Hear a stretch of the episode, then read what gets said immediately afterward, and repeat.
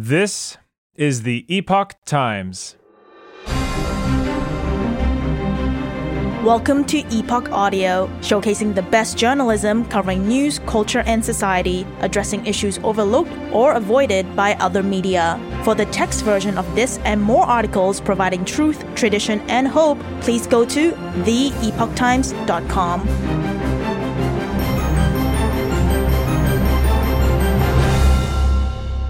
Canada launches UN declaration targeting online disinformation. Written by Amanda Brown.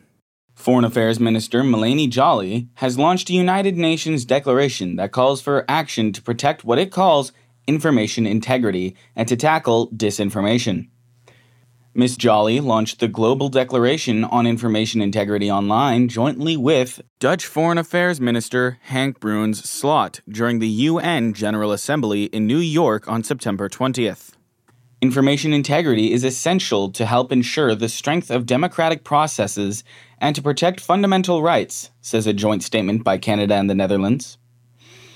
The erosion of information integrity, including the propagation of disinformation, weakens the strength of democratic engagement. In a speech on September 20th, Ms. Joly said the declaration is a concrete step towards establishing global norms on disinformation, misinformation, and information integrity, the National Post reported.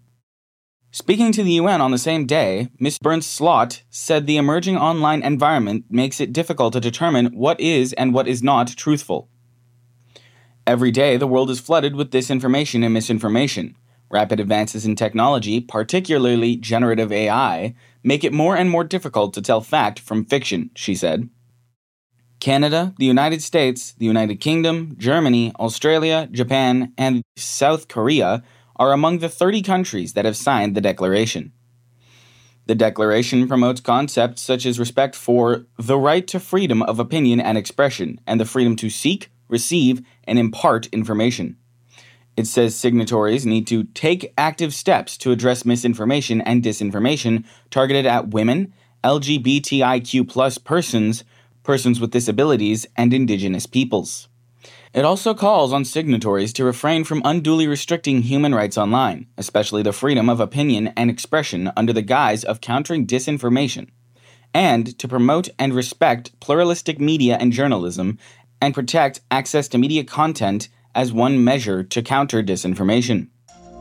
Multiple strategies.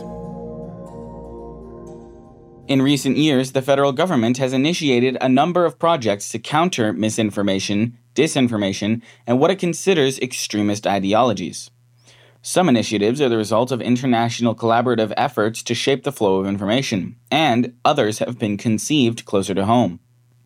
Canada's participation in the rapid response mechanism established by G7 leaders at the 2018 G7 summit in Charlevoix, Quebec, monitors the digital information environment. Its goal is to encourage cooperation among member countries to provide a coordinated response to foreign state sponsored disinformation and the evolving foreign threats to democracy the Liberal government has enacted legislation to shape the information space, with Bills C 18 and C 11 being passed in recent months. The Online News Act, Bill C 18, which passed in June, has been framed as an attempt to defend democracy by bolstering the coffers of flailing legacy media with money from big tech. In reaction to the new legislation, Meta has restricted Canadians' access to news content in their feeds to avoid sharing revenue with media outlets. Google has threatened to take action, but hasn't yet.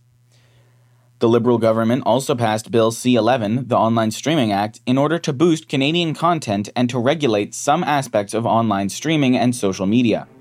A new bill to address online harms is also in the works but it does not appear to be a legislative priority for the government at this time.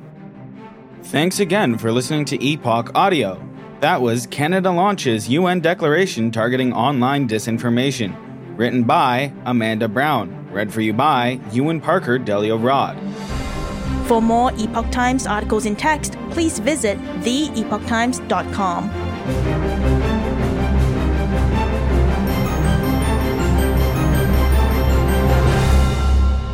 This is the Epoch Times.